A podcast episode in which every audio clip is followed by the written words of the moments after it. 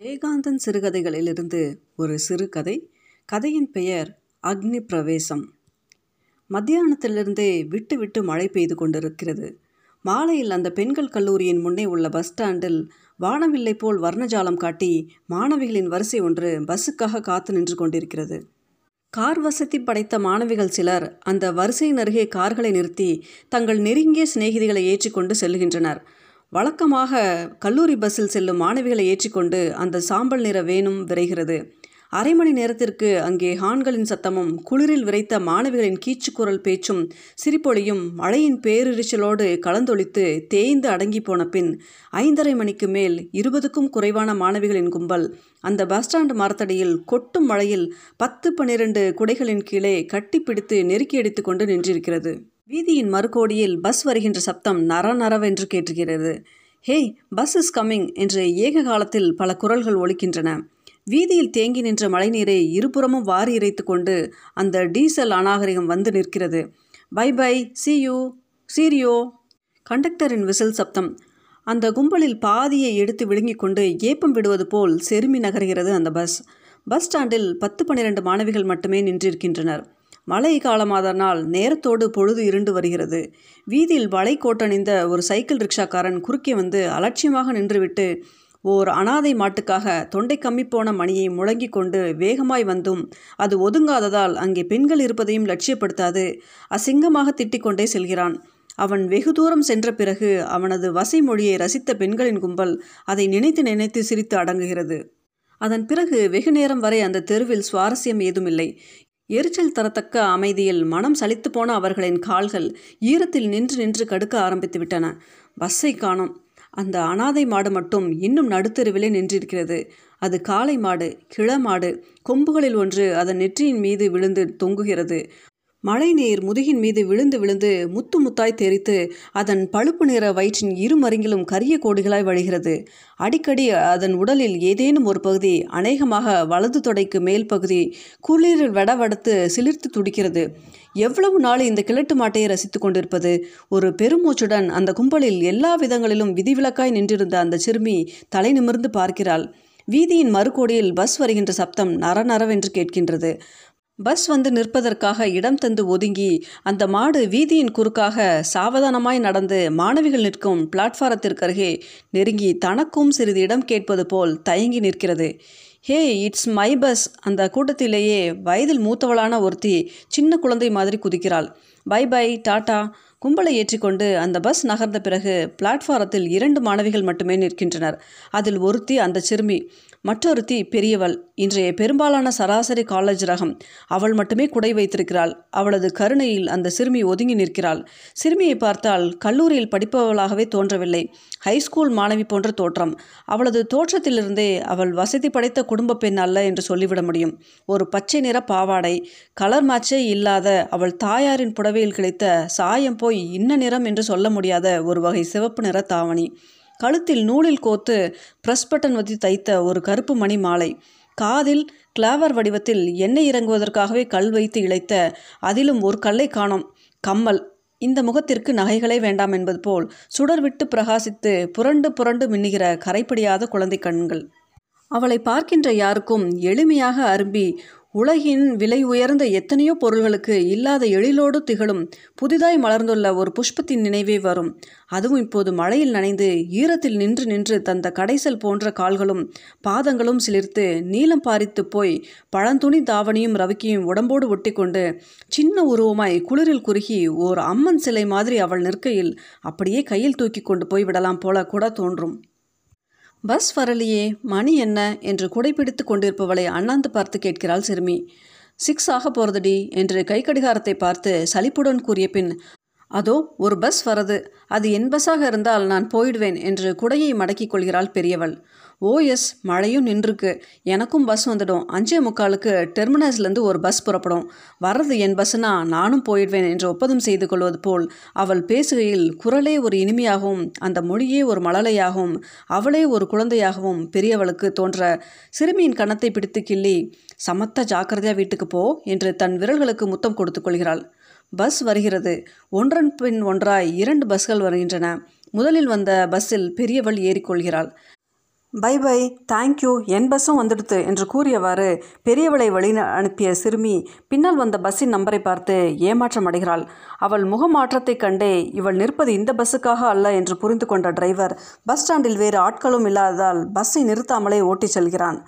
அந்த பெரிய சாலையில் ஆளாரவமற்ற சூழ்நிலையில் அவள் மட்டும் தன்னந்தனியே நின்றிருக்கிறாள். அவளுக்கு துணையாக அந்த கிளமாடும் நிற்கிறது. தூரத்தில் எதிரே காலேஜ் காம்பவுண்டுக்குள் எப்பொழுதேனும் யாரோ ஒருவர் நடமாடுவது தெரிகிறது. திடீரென ஒரு திரை விழுந்து கவிகிற மாதிரி இருள் வந்து படுகிறது. அதை தொடர்ந்து சீறி அடித்த ஒரு காற்றால் அந்த சாலையில் கவிந்திருந்த மரக்கிளைகளிலிருந்து படபடவென நீர்த்துளிகள் விழுகின்றன. அவள் மரத்தோடு ஒட்டி நின்று கொள்கிறாள். சிறிதே நின்றிருந்த மழை திடீரென கடுமையாக பொழிய ஆரம்பிக்கிறது. குறுக்கே உள்ள சாலையை கடந்து மீண்டும் கல்லூரிக்குள்ளேயே ஓடிவிட அவள் சாலையின் இரண்டு பக்கமும் பார்க்கும் பொழுது அந்த பெரிய கார் அவள் வழியின் குறுக்கே வேகமாய் வந்து அவள் மேல் உரசுவது போல் சடக்கென நின்று நின்ற வேகத்தில் முன்னும் பின்னுமா அழகாய் அசைகின்றது.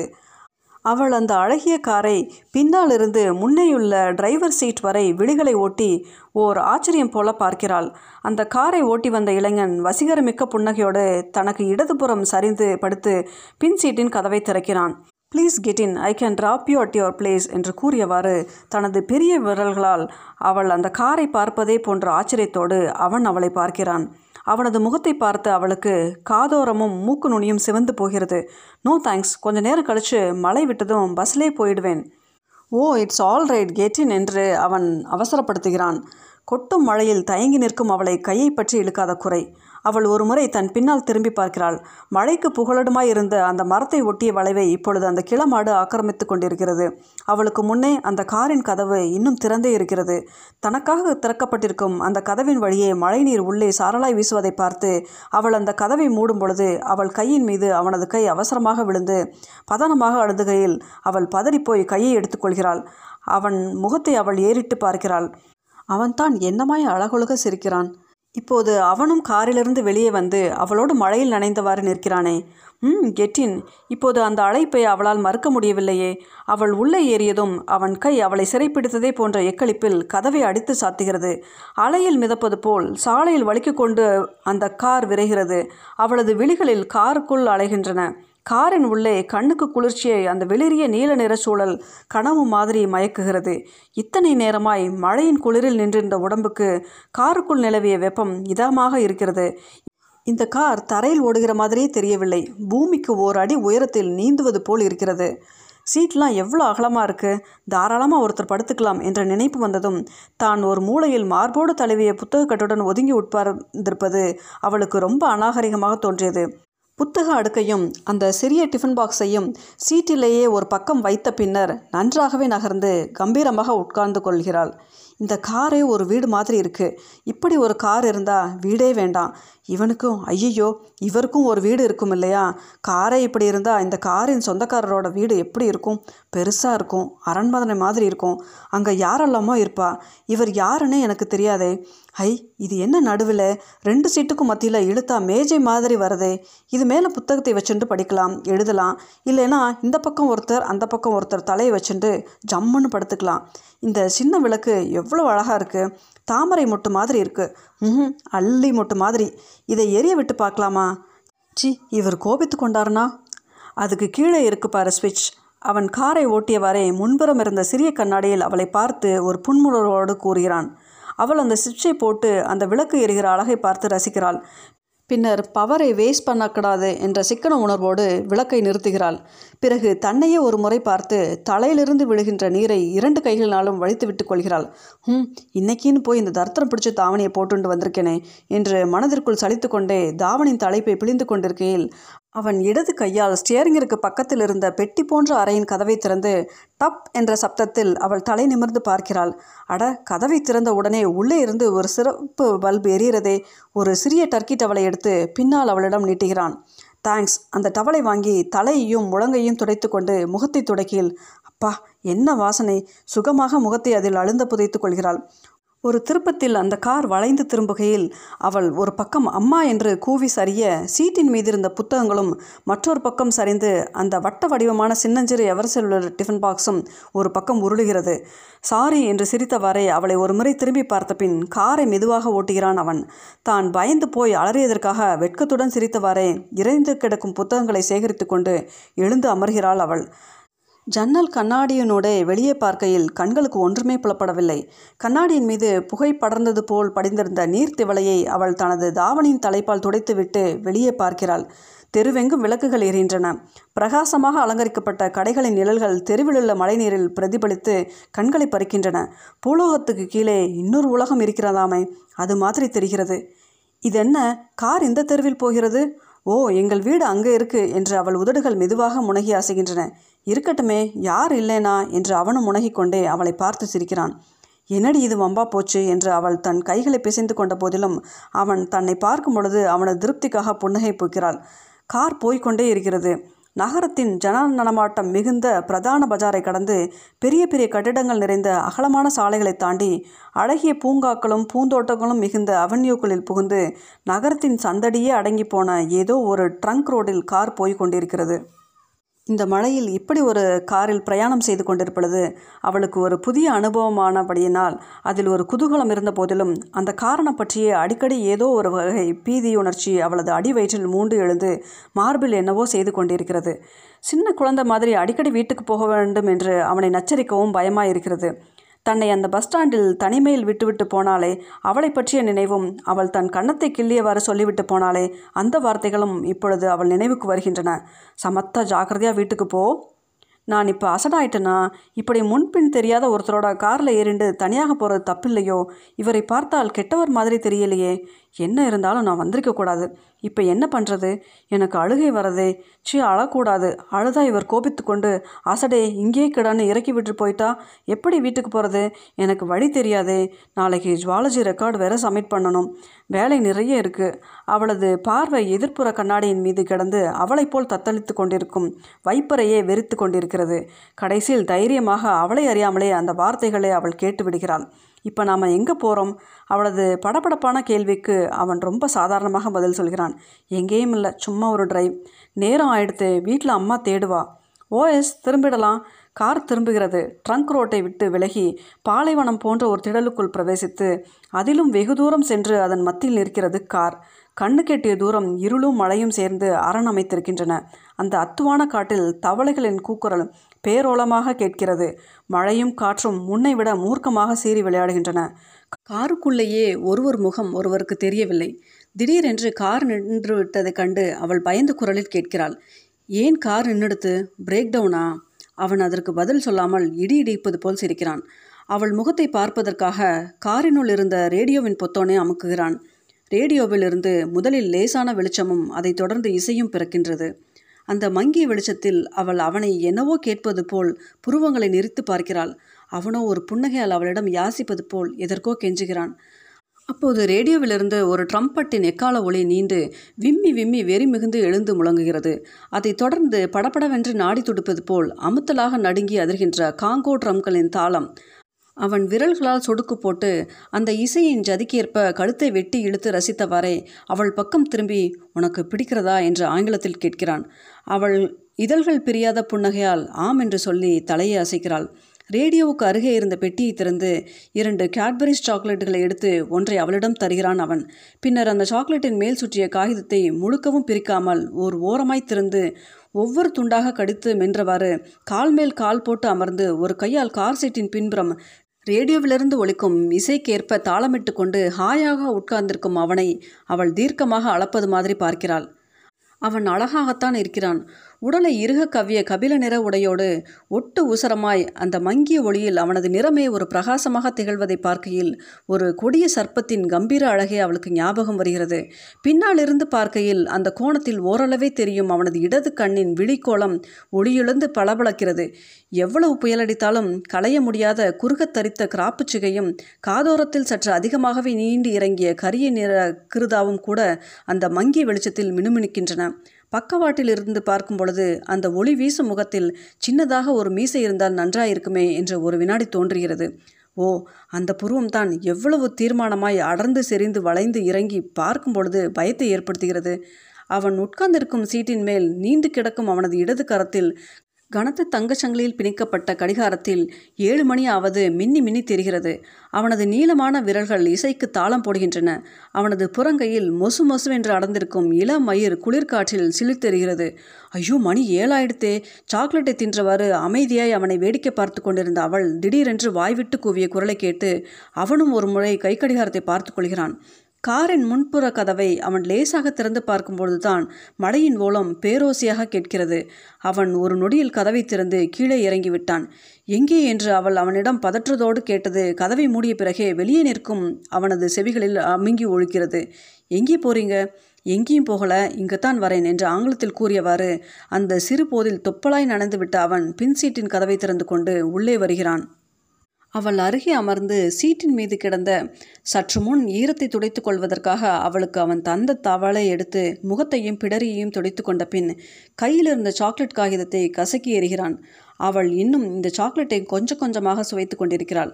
அவன் சட்டை பையிலிருந்து ஒரு சிறிய டப்பாவை எடுக்கிறான்.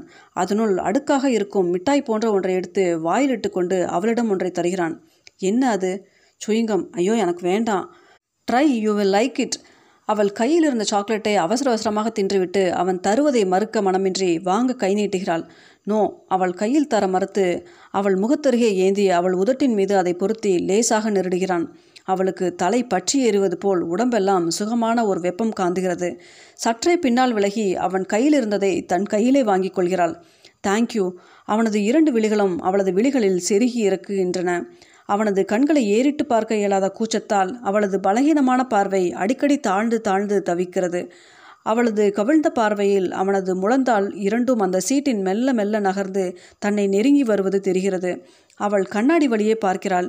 வெளியே மழையும் காற்றும் அந்த இருளில் மூர்க்கமாக சீறி விளையாடி கொண்டிருக்கின்றன. அவள் அந்த கதவோடு ஒண்டி உட்கார்ந்து கொள்கிறாள். அவனும் மார்பின் மீது கைகளை கட்டியவாறு மிகவும் கௌரவமாய் விலகி அமர்ந்து அவள் உள்ளத்தை துருவி அறியும் ஆர்வத்தோடு அவளை பயில்கிறான். Do you like this car இந்த கார் உனக்கு பிடித்திருக்கிறதா? என்று ஆங்கிலத்தில் கேட்கிறான். அவனது குரல் மந்தஸ்தாதில் கரகரத்து அந்தரங்கமாய் அவளது செவி வழி புகுந்து அவளுள் எதையோ சலனப்படுத்துகிறது. தனது சலனத்தை வெளிக்காட்டி கொள்ளாமல் ஒரு புன்னகையுடன் சமாளித்து அவளும் பதில் சொல்கிறாள். ஓ இட்ஸ் நைஸ் அவன் ஆழ்ந்த சிந்தனையோடு பெருமூச்செறிந்து தலை குனிந்தவாறு ஆங்கிலத்தில் சொல்கிறான். உனக்கு தெரியுமா? இந்த கார் ரெண்டு வருஷமாக ஒவ்வொரு நாளும் உன் பின்னாலே அலைஞ்சிட்டு இருக்கு யூ நோ தட் என்ற கேள்வியோடு முகம் நிமிர்த்தி அவன் அவளை பார்க்கும் பொழுது தனக்கு அவன் கிரீடம் சூட்டிவிட்டது மாதிரி அவள் அந்த வினாடியில் மெய்மறந்து போகிறாள். ரியலி? ரியலி? அவனது வெப்பமான சுவாசம் அவளது பிடரியில் லேசாக இழைகிறது. அவனது ரகசிய குரல் அவளது இருதயத்தை உரசிச் சிலிர்க்கிறது. டு யூ லைக் மீ என்னை உனக்கு பிடிச்சிருக்கா? ம். விலக இடமில்லாமல் அவள் தனக்குள்ளாகவே ஒடுங்குவதைக் கண்டு அவன் மீண்டும் சற்றே விலகுகிறான். வெளியே மழை பெய்து கொண்டிருக்கிறது. ரேடியோவிலிருந்து அந்த ட்ரம்பட்டின் இசை புதிய புதிய லய விநியாசங்களை பொழிந்து கொண்டிருக்கிறது. ரொம்ப நல்லா இருக்குல்ல? இந்த சூழ்நிலை பற்றி இந்த அனுபவத்தை குறித்து அவளது உணர்ச்சிகளை அறிய விளைந்து கேட்கிறான் அவன். நல்லா இருக்கு ஆனால் பயமா இருக்கே. பயமா? எதுக்கு? எதுக்கு பயப்படணும்? அவளை தேற்றின்ற தோரணையில் தோலை பற்றி அவன் குளிக்கிய போது தன் உடம்பிலிருந்து நயமிக்க பெண்மையே அந்த குழுக்களில் உதிர்ந்தது போன்று அவள் நிலை குலைந்து போகிறாள். எனக்கு பயமாக இருக்குது எனக்கு இதெல்லாம் புதுசாக இருக்குது எதுக்கு இந்த சர்டிஃபிகேட் எல்லாம் என்று தன்னுள் முனகியவாறே இந்த முறை பின்வாங்கப் போவதில்லை என்ற தீர்மானத்தோடு மீண்டும் அவளை அவன் நெருங்கி வருகிறான். மே ஐ கிஸ் யூ அவளுக்கு என்ன பதில் சொல்வது என்று புரியவில்லை. நாக்கு புரள மறுக்கின்றது. அந்த குளிரிலும் முகமெல்லாம் வியர்த்து தேகம் பதறுகிறது. திடீரென்று அவள் காதோரத்திலும் கன்னங்களிலும் உதடுகளிலும் தீயால் சுட்டுவிட்டதைப் போல் அவனது கரங்களில் கிடந்து அவள் துடிதுடித்து ப்ளீஸ் ப்ளீஸ் என்று கதற கதற அவன் அவளை வெறிக்கொண்டு தழுவி தழுவி அவள் கதறல் மெலிந்து தேய்ந்து அடங்கி போகிறது. அவனை படித்திருப்பது போல் இப்பொழுது அவளது கரங்கள் அவனது கழுத்தை இறுக பின்னி இணைந்திருக்கின்றன. வெளியே வானம் கிழிந்து அரிப்பட்டது. மின்னல்கள் சிதறித் தெரித்தன இடியோசை முழங்கி வெடித்தது. ஆ இந்த இடி எங்கோ விழுந்திருக்க வேண்டும். நான் வீட்டுக்கு போகணும். ஐயோ எங்கள் அம்மா தேடுவா காரின் கதவை திறந்து கொண்டு பின் சீட்டிலிருந்து அவன் இறங்குகிறான். அந்த மைதானத்தில் குழம்பியிருந்த சேற்றில் அவனது ஷூஸ் அணிந்த பாதம் புதைகிறது. அவன் காலை உயர்த்திய போது சலக் என்ற தெரித்த சேர் காரின் மீது கரையாய்ப்படுகிறது திறந்த கதவின் வழியே இரண்டொரு துளிகள் காருக்குள் இருந்த அவள் மீதும் தெரிக்கின்றன உடலிலோ மனத்திலோ உறுத்துகின்ற வேதனையால் தன்னை மீறி பொங்கி பொங்கி பிரவிக்கும் கண்ணீரை அடக்க முடியாமல் அவன் அறியாதவாறு அவள் மௌனமாக அழுது கொண்டிருக்கிறாள். முன்புற கதவை திறந்து டிரைவர் சீட்டில் அமர்ந்த அவன் சேறு படிந்த காலணிகளை கலற்றி எறிகிறான். ரேடியோ கருகில் உள்ள அந்த பெட்டியை திறந்து அதிலிருந்து சிகரெட் எடுத்து பற்ற வைத்து கொண்டு முசு முசுவென்று புகை விட்டவாறு சுயங்கமே மென்று கொண்டிருக்கிறான். இந்த வினாடியே தான் வீட்டில் இருக்க வேண்டும் போலவும் அம்மாவின் மடியை கட்டிக்கொண்டு ஹோவென்று கதறி அழுது இந்த கொடுமைக்கு ஆறுதல் தேடிக்கொள்ள வேண்டும் போலவும் அவள் உள்ளே ஒரு அவசரம் மிகுந்து நெஞ்சும் நினைவும் உடலும் உணர்ச்சியும் நடுநடுங்குகின்றன. அவனோ சாவதானமாக சிகரெட்டை ப புகைத்து கொண்டு உட்கார்ந்து கொண்டிருக்கிறான். அதை பார்க்க அவளுக்கு எரிச்சல் பற்றி கொண்டு வருகிறது. அந்த காருக்குள்ளே இருப்பது ஏதோ பாறைகளுக்கு இடையேயுள்ள ஒரு குகையில் அகப்பட்டது போல் ஒரு சமயம் பயமாகவும் மறுசமயம் அருவறுப்பாகவும் அந்த சிகரெட்டின் நொடி வேறு வயிற்றை குமட்ட அந்த மைதானத்தில் உள்ள சேறு முழுவதும் அவள் மீது வாரி சொரியப்பட்டது போல் அவள் உடம்பெல்லாம் பிசுபிசுக்கிறதே. நரி ஊழை மாதிரி ரேடியோவிலிருந்து அந்த ட்ரம்பட்டின் ஓசை உடலையே இரு கூறாக பிளப்பது போல் வெளியேறி பிளிருகிறதே அவள் தன்னை மீறிய ஓர் ஆத்திரத்தில் கீறிச்சிட்டு அழுகை குரலில் அலறுகிறாள். என்னை வீட்டிலே கொண்டு போய் விடப் போறீங்களா இல்லையா அவனது கை டப் என்று ரேடியோவை நிறுத்துகிறது. டோன்ட் ஷவுட் லைக் தட் அவன் எரிச்சல் மிகுந்த குரலில் அவளை எச்சரிக்கிறான். கத்தாதே. அவனை நோக்கி இரண்டு கரங்களையும் குப்பி பரிதாபமாக அழுதவாறு அவள் கெஞ்சுகிறாள். எங்கள் அம்மா தேடுவா என்னை கொண்டு போய் வீட்டில் விட்டுட்டா உங்களுக்கு கோடி புண்ணியம் என்று வெளியே கூறினாலும் மனதிற்குள் என் புத்தியை செருப்பால் அடிக்கணும் நான் இப்படி வந்திருக்கவே கூடாது. ஐயோ என்னென்னோ ஆயிடுத்து என்ற புலம்பலும் எங்காவது தலையை மோதி உடைத்து கொண்டால் தேவலை என்ற ஆத்திரமும் உண்டு. தவிக்க பற்களை நர நரவென்று கடிக்கிறாள். அந்த வினாடியில் அவள் தோற்றத்தைக் கண்டு அவன் நடுங்குகிறான். ப்ளீஸ் டோன்ட் கிரியேட் சீன்ஸ் என்று அவளை கெஞ்சி வேண்டிக் கொண்டு சலிப்போடு காரை திருப்புகிறான். அந்த இருண்ட சாலையில் கண்களை கூச வைக்கும் ஒளியை வாரி இறைத்தவாறு உரிமை விரைந்து கொண்டிருக்கிறது கார். சி என்ன கஷ்டம் அது? பிடிக்கலனா அப்போவே சொல்லியிருக்கலாமே. ஒரு அருமையான சாயங்கால பொழுது பாழாகிவிட்டது. பாவம் இதெல்லாம் காலேஜில் படித்து என்ன பண்ண போகிறதோ இன்னும் கூட அலறாளே. அவன் அவள் பக்கம் திரும்பி அவளிடம் மன்னிப்பு கேட்டுக்கொள்கிறான். I am sorry. உனது உணர்ச்சிகளை நான் புண்படுத்தியிருந்தால் தயவு செய்து மன்னித்துக்கொள். அவளை அவளது இடத்தில் இறக்கி விட்டுவிட்டு இந்த நிகழ்ச்சியை மறந்து நிம்மதி காண வேண்டும் என்கிற அவசரத்தில் அவன் காரை அதிவேகமாக ஓட்டுகிறான்.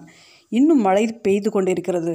சந்தடியே இல்லாத ட்ரங்க் ரோட்டை கடந்து அழகிய பங்களாக்களும் பூந்தோட்டங்களும் மிகுந்த அவென்யூக்களில் புகுந்து பெரிய பெரிய கட்டிடங்கள் மிகுந்த அந்த பிரதான பஜாரில் போய்க்கொண்டிருந்த கார் ஒரு குறுக்கு தெருவில் திரும்பி அவளது வீட்டை நோக்கி போய்க் கொண்டிருக்கிறது. இங்கே நிறுத்துங்கள் நான் இறக்கிக் கொள்கிறேன் என்று அவளாக சொல்லுவாள் என்று அவளது தெரு நெருங்க நெருங்க அவன் யோசித்து காரை மெதுவாக ஓட்டுகிறான். அவள் அந்த அளவுக்கு கூட விவரம் தெரியாத பேதை என்பதை புரிந்து கொண்டு அவனே ஓரிடத்தில் காரை நிறுத்தி கூறுகிறான் வீடு வரைக்கும் கொண்டு வந்து நான் விடக்கூடாது அதனால் நீ இங்கே இறங்கி போயிடு. ம் அவளை பார்க்கவே அவனுக்கே பரிதாபமாயும் வருத்தமாயும் இருக்கிறது. ஏதோ குற்ற உணர்வில் அல்லது கடன் பட்டுவிட்டது போன்ற நெஞ்சின் உறுத்தலில் அவனது கண்கள் கலங்கி விவசாயற்ற கண்ணீர் பளபளக்கிறது. அவனே இறங்கி வந்து ஒரு பணியாள் மாதிரி அவளுக்காக காரின் கதவை திறந்து கொண்டு மழைத்துறலில் நின்று கொண்டிருக்கிறான். உணர்ச்சிகள் மறத்து போன நிலையில் அவள் தனது புத்தகங்களை சேகரித்து கொண்டு கீழே விழுந்திருந்த அந்த சிறிய வட்ட வடிவமான எவர்செல் டிஃபன் பாக்ஸை தேடி எடுத்துக்கொண்டு தெருவில் இறங்கி அவன் முகத்தை பார்க்க முடியாமல் தலை குனிந்து நிற்கிறாள். அந்த சிறிய தெருவில் மழை இரவானதால் ஜனமன நடமாட்டமே அற்றிருக்கிறது தூரத்தில் எரிந்து கொண்டிருக்கும் தெருவிளக்கின் மங்கிய வெளிச்சத்தில் தன் அருகே குள்ளமாய் குழந்தை மாதிரி நின்றிருக்கும் அவளை பார்க்கும் பொழுது அவன் தன்னுள்ளே தன்னையே நொந்து கொள்கிறான். தனக்கு இருக்கும் அளவிறந்த சுதந்திரமே தன்னை எவ்வளவு கேவலமாக அடிமையாக்கி இருக்கிறது என்பதை அவன் எண்ணி பார்க்கிறான். ஆம் அடிமை. உணர்ச்சிகளின் அடிமை என்று அவன் உள்ளம் உணர்கிறது. அவன் அவளிடம் ரகசியம் போல் கூறுகிறான். ஐ எம் சாரி அவள் அவனை முகம் நிமிர்த்தி பார்க்கிறாள். ஓ அந்த பார்வை. அவரிடம் என்னவோ கேட்க அவன் உதடுகள் துடிக்கின்றன. என்ன என்ற ஒரே வார்த்தையோடு அவளது குரல் கம்மி அடைத்து போகிறது. ஒன்றுமில்லை என்று கூறி அவள் நகர்கிறாள். அவளுக்கு முன்னால் அந்த கார் விரைந்து செல்கையில் காரின் பின்னால் உள்ள அந்த சிவப்பு வெளிச்சம் ஓடி ஓடி இருளில் கலந்து மறைகிறது. கூடத்தில் தொங்கிய அறிக்கையின் விளக்கு அணைந்து போயிருந்தது. சமையலறையில் கை வேலையாக இருந்த அம்மா கூடம் இருண்டு கிடப்பதை பார்த்து அணைந்த விளக்கை எடுத்துக்கொண்டு போய் ஏற்றிக்கொண்டு வந்து மாட்டியபோது கூடத்து கடிகாரத்தில் மணி ஏழரை ஆகிவிட்டதைக் கண்டு திடீரென்று மனசில் என்னவோ பதைப்பதைக்க திரும்பி பார்த்தபோது அவள் படியேறி கொண்டிருந்தாள். மழையில் நனைந்து தலை ஒரு கோலம் துணி ஒரு கோலமாய் வருகின்ற மகளை பார்த்ததுமே வயிற்றில் என்னமோ செய்தது அவளுக்கு. என்னடி இது அலங்கோலம்? அவள் ஒரு சிலை அசைவது மாதிரி கூடத்துக்கு வந்தாள். அருக்கேன் விளக்கு வெளிச்சத்தில் ஒரு சிலை மாதிரியே அசைவற்று நின்றாள். அம்மா என்று குமரி வந்த அழுகையை தாயின் தோள் மீது வாய் புதைத்து அடைத்து கொண்டு அவளை இறுக தழுவியவாறே குலுங்கி குலுங்கி அழுதாள். அம்மாவின் மனசுக்குள் ஏதோ விபரீதம் நடந்து விட்டது புரிவது போலவும் புரியாமலும் கிடந்து நெருங்கிற்று என்னடி என்ன நடந்தது? ஏன் இவ்வளோ நேரம்? அழாமல் சொல்லு. தன் மீது விழுந்து தழுவிக்கொண்டு புழு மாதிரி துடிக்கும் மகளின் வேதனைக்கு காரணம் தெரியாவிட்டாலும் அது வேதனை என்ற அளவில் உணர்ந்து அந்த வேதனைக்கு தானும் ஆட்பட்டு மனம் கலங்கி அழுது முந்தானையோடு கண்களை துடைத்தவாறு மகளின் முதுகில் ஆதரவோடு தட்டி கொடுத்தாள். ஏண்டி ஏன் இப்படி அலற? சொல்லு. தாயின் முகத்தை பார்க்க முடியாமல் அவள் தோளில் முகம் பதித்தவாறு அவள் காதில் மட்டும் விழுகிற மாதிரி சொன்னாள். அழுகை அடங்கி மெதுவாக ஒழித்த குரலில் அவள் சொல்ல ஆரம்பித்த உடனேயே தன் மீது ஒட்டி கிடந்த அவளை பிரித்து நிறுத்தி விலகி நின்று சபிக்கப்பட்ட ஒரு நீச பெண்ணை பார்ப்பது போல் அருவறுத்து நின்றாள் அம்மா. அந்த பேதை பெண் சொல்லி கொண்டிருந்தாள். மழை கொட்டு கொட்டுன்னு கொட்டுட்டு பஸ்ஸே வரல. அதனால தான் காரில் ஏறினேன். அப்புறம் எங்கேயோ காடு மாதிரி ஒரு இடம். மனுஷாலே இல்லை. ஒரே இருட்டு. மழையாக இருந்தாலும் இறங்கி ஓடி வந்துடலாம்னு பார்த்தா எனக்கோ வழியும் தெரியாது. நான் என்ன பண்ணுவேன்? அப்புறம் வந்து வந்து ஐயோ அம்மா அவன் என்ன? அவள் சொல்லி முடிப்பதற்குள் பார்வையில் மின்னல் பூச்சிகள் பறப்பது போல் அந்த அறை அவள் காதிலோ நெற்றி பொட்டிலோ எங்கோ வசமாய் வந்து விழுந்தது. கூடத்து முடையில் அவள் சுருண்டு விழ கையில் இருந்த புத்தகங்கள் நாற்புறமும் சிதறி டிஃபன் பாக்ஸ் கீழே விழுந்து கணக்கணத்து உருண்டது. அடி பாவி என் தலையில் நெருப்பு கொட்டிட்டாயே என்று அலற திறந்த வாய் திறந்த நிலையில் அடைப்பட்டது. அது நான்கு குடித்தனங்கள் உள்ள வீடு. சத்தம் கேட்டு பின்கட்டிலிருந்து சிலர் அங்கே ஓடி வந்தார்கள். என்னடி என்ன விஷயம் என்று ஈரக்கையை முந்தானையில் துடைத்து கொண்டு சுவாரஸ்யமாய் விசாரித்த வண்ணம் கூடத்துக்கே வந்துவிட்டால் பின்கட்டு மாமி. ஒன்றுமில்ல இந்த கொற்ற மலையில் அப்படி என்ன குடி மூழ்கி போச்சு? தொப்பமாக நனைஞ்சுட்டு வந்திருக்காள். காசு பணத்தை கொட்டி படிக்க வச்சு பரீட்சைக்கு நாள் நெருங்குறப்போ படுத்து தொலைச்சா என்ன பண்ணுறது நல்ல வேலை அவள் அண்ணா இல்லை இருந்தால் இந்நேரம் தோலை உரிச்சிருப்பான் என்று பொய்யாக அங்கலாய்த்து கொண்டாள் அம்மா. சரி சரி விடு இதுக்கு போய் குழந்தை அடிப்பாளோ? பின் கட்ட அம்மாளுக்கு விஷயம் அவ்வளோ சுரத்தாக இல்லை போய்விட்டாள். வாசற் கதவையும் கூடத்து ஜன்னல்களையும் இழுத்து மூடினாள் அம்மா. ஓர் அறையில் பூனைக்குட்டி மாதிரி சுருண்டு விழுந்து அந்த அடிக்காக கொஞ்சம் கூட வேதனைப்படாமல் இன்னும் பலமாக தன்னை அடிக்க மாட்டாளா? உயிர் போகும் வரை தன்னை மிதித்து துவைக்க மாட்டாளா என்று எதிர்பார்த்து அசைவற்று கிடந்த மகளை எரிப்பது போல் வெறித்து விழுத்தாள் அம்மா. இவளை என்ன செய்யலாம்? ஒரு கௌரவமான குடும்பத்தையே கரைப்படுத்திட்டாளே. தெய்வமே நான் என்ன செய்வேன் என்று திரும்பி பார்த்தாள். அம்மாவின் பின்னே சமையலறையிலே அடுப்பின் வாய்க்குள்ளே தீஷ்வாலைகள் சுழன்றெறிய கங்குகள் கனன்று கொண்டிருந்தன. அப்படியே ஒரு முறம் நெருப்பை அள்ளி வந்து இவள் தலையில் கொட்டினால் என்ன என்று தோன்றிற்று.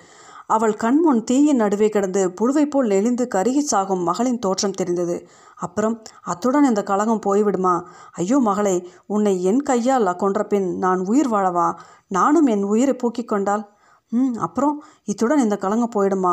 அம்மாவுக்கு ஒன்றும் புரியவில்லை. மகளின் கூந்தலை பற்றி முகத்தை நிமிர்த்தி தூக்கி நிறுத்தினாள் அம்மா. நடுக்கூடத்தில் தொங்கிய அரிக்கேனின் திரியை உயர்த்தி ஒளி கூட்டி அதை கையில் எடுத்துக்கொண்டு மகளின் அருகே வந்து நின்று அவளை தலை முதல் கால் வரை ஒவ்வொரு அங்கலமாக உற்று உற்று பார்த்தாள். அந்த பார்வையை தாங்க மாட்டாமல் அவள் முகத்தை மூடிக்கொண்டு ஐயோ அம்மா என்னை பார்க்காதையேன் என்று முதுகுப்புறத்தை திருப்பிக் கொண்டு சுவரில் முகம் புதைத்து அழுதாள். அட கடவுளே அந்த பாவிக்கு நீதான் கூலி கொடுக்கணும் என்று வாயை பொத்திக்கொண்டு அந்த முகம் தெரியாத அவனை குமுறி சபித்தாள் அம்மா.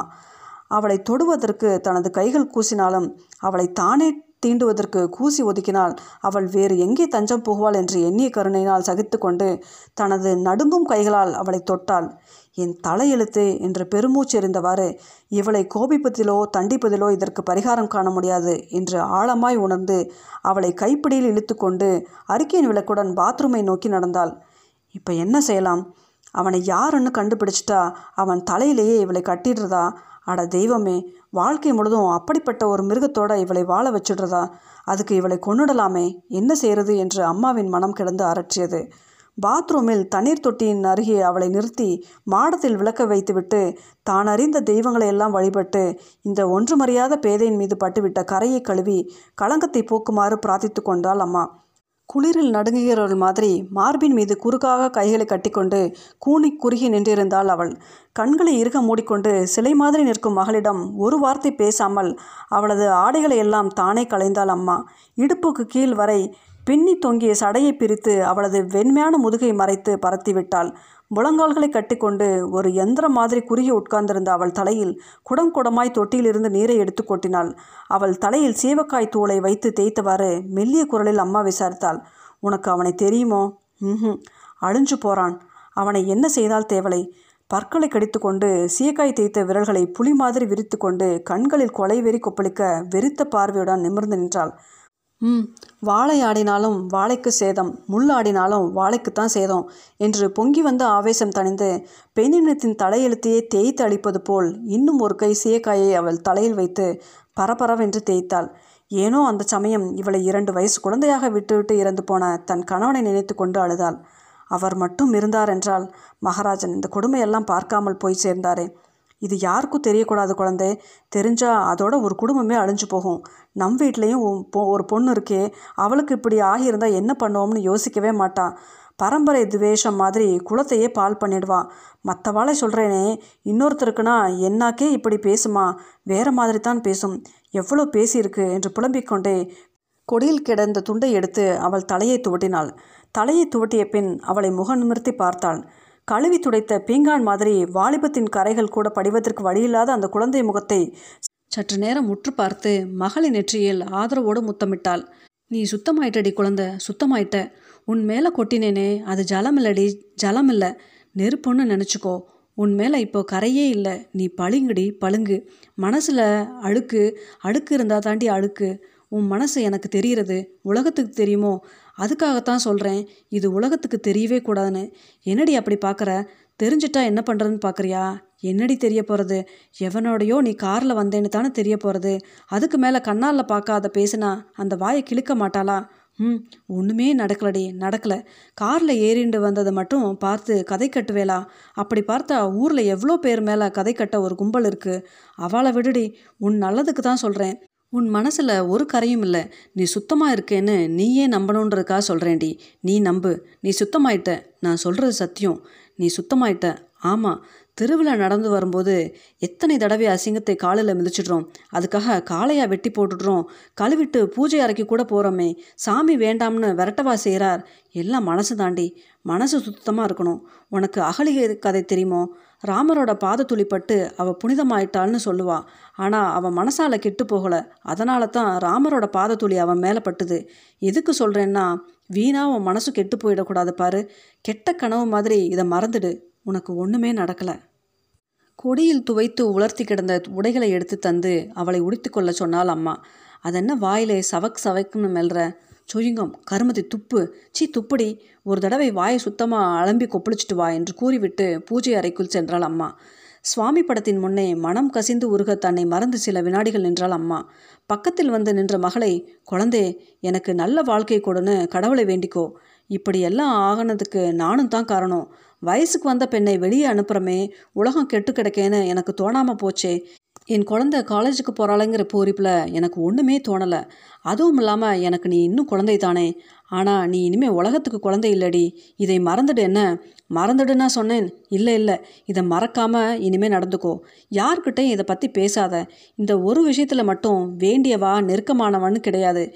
யார்கிட்டையும் இதை சொல்லலைன்னு என் கையில் அடித்து சத்தியம் பண்ணு. ம் ஏதோ தன்னுடைய ரகசியத்தை காப்பாற்றுவதற்கு வாக்குறுதி கேட்பது போல். அவள் எதிரி கையேந்தி நிற்கும் தாயின் கை மீது கரத்தை வைத்து இறுக பற்றினாள் அவள். சத்தியமாக யார்கிட்டையும் சொல்ல மாட்டேன். பரீட்சையில் நிறைய மார்க்கிண்டு வராளே சமத்து சமத்துன்னு நினச்சிட்டு இருந்தேன். இப்போ தான் நீ சமத்தா ஆயிருக்க. எப்பவும் இனிமேல் சமத்தா இருந்துக்கோ என்று மகளின் முகத்தை ஒரு கையில் ஏந்தி இன்னொரு கையால் அவள் நெற்றியில் விபூதியை இட்டாள் அம்மா. அந்த பேதையின் கண்களில் பூஜை அறையில் எரிந்த குத்து விளக்கு சுடரின் பிரபை மின்னி பிரகாசித்தது. அது வெறும் விளக்கி நிழலாட்டம் மட்டும் அல்ல அதிலே முழு வளர்ச்சியற்ற பெண்மையின் நிறைவேற பிரகாசிப்பதை அந்த தாய் கண்டு கொண்டாள். அதோ அவள் கல்லூரிக்கு போய்க் கொண்டிருக்கிறாள். அவள் செல்லுகின்ற பாதையில் நூற்றுக்கணக்கான டாம்பிகமான கார்கள் குறுக்கிடத்தான் செய்கின்றன. ஒன்றையாவது அவள் ஏறிட்டு பார்க்க வேண்டுமே. சில சமயங்களில் பார்க்கிறாள். அந்த பார்வையில் தன் வழியில் அந்த காரோ அந்த காரின் வழியில் தானோ குறுக்கிட்டு மோதிக்கொள்ளக்கூடாதே என்ற ஜாக்கிரதை உணர்ச்சி மட்டுமே இருக்கிறது.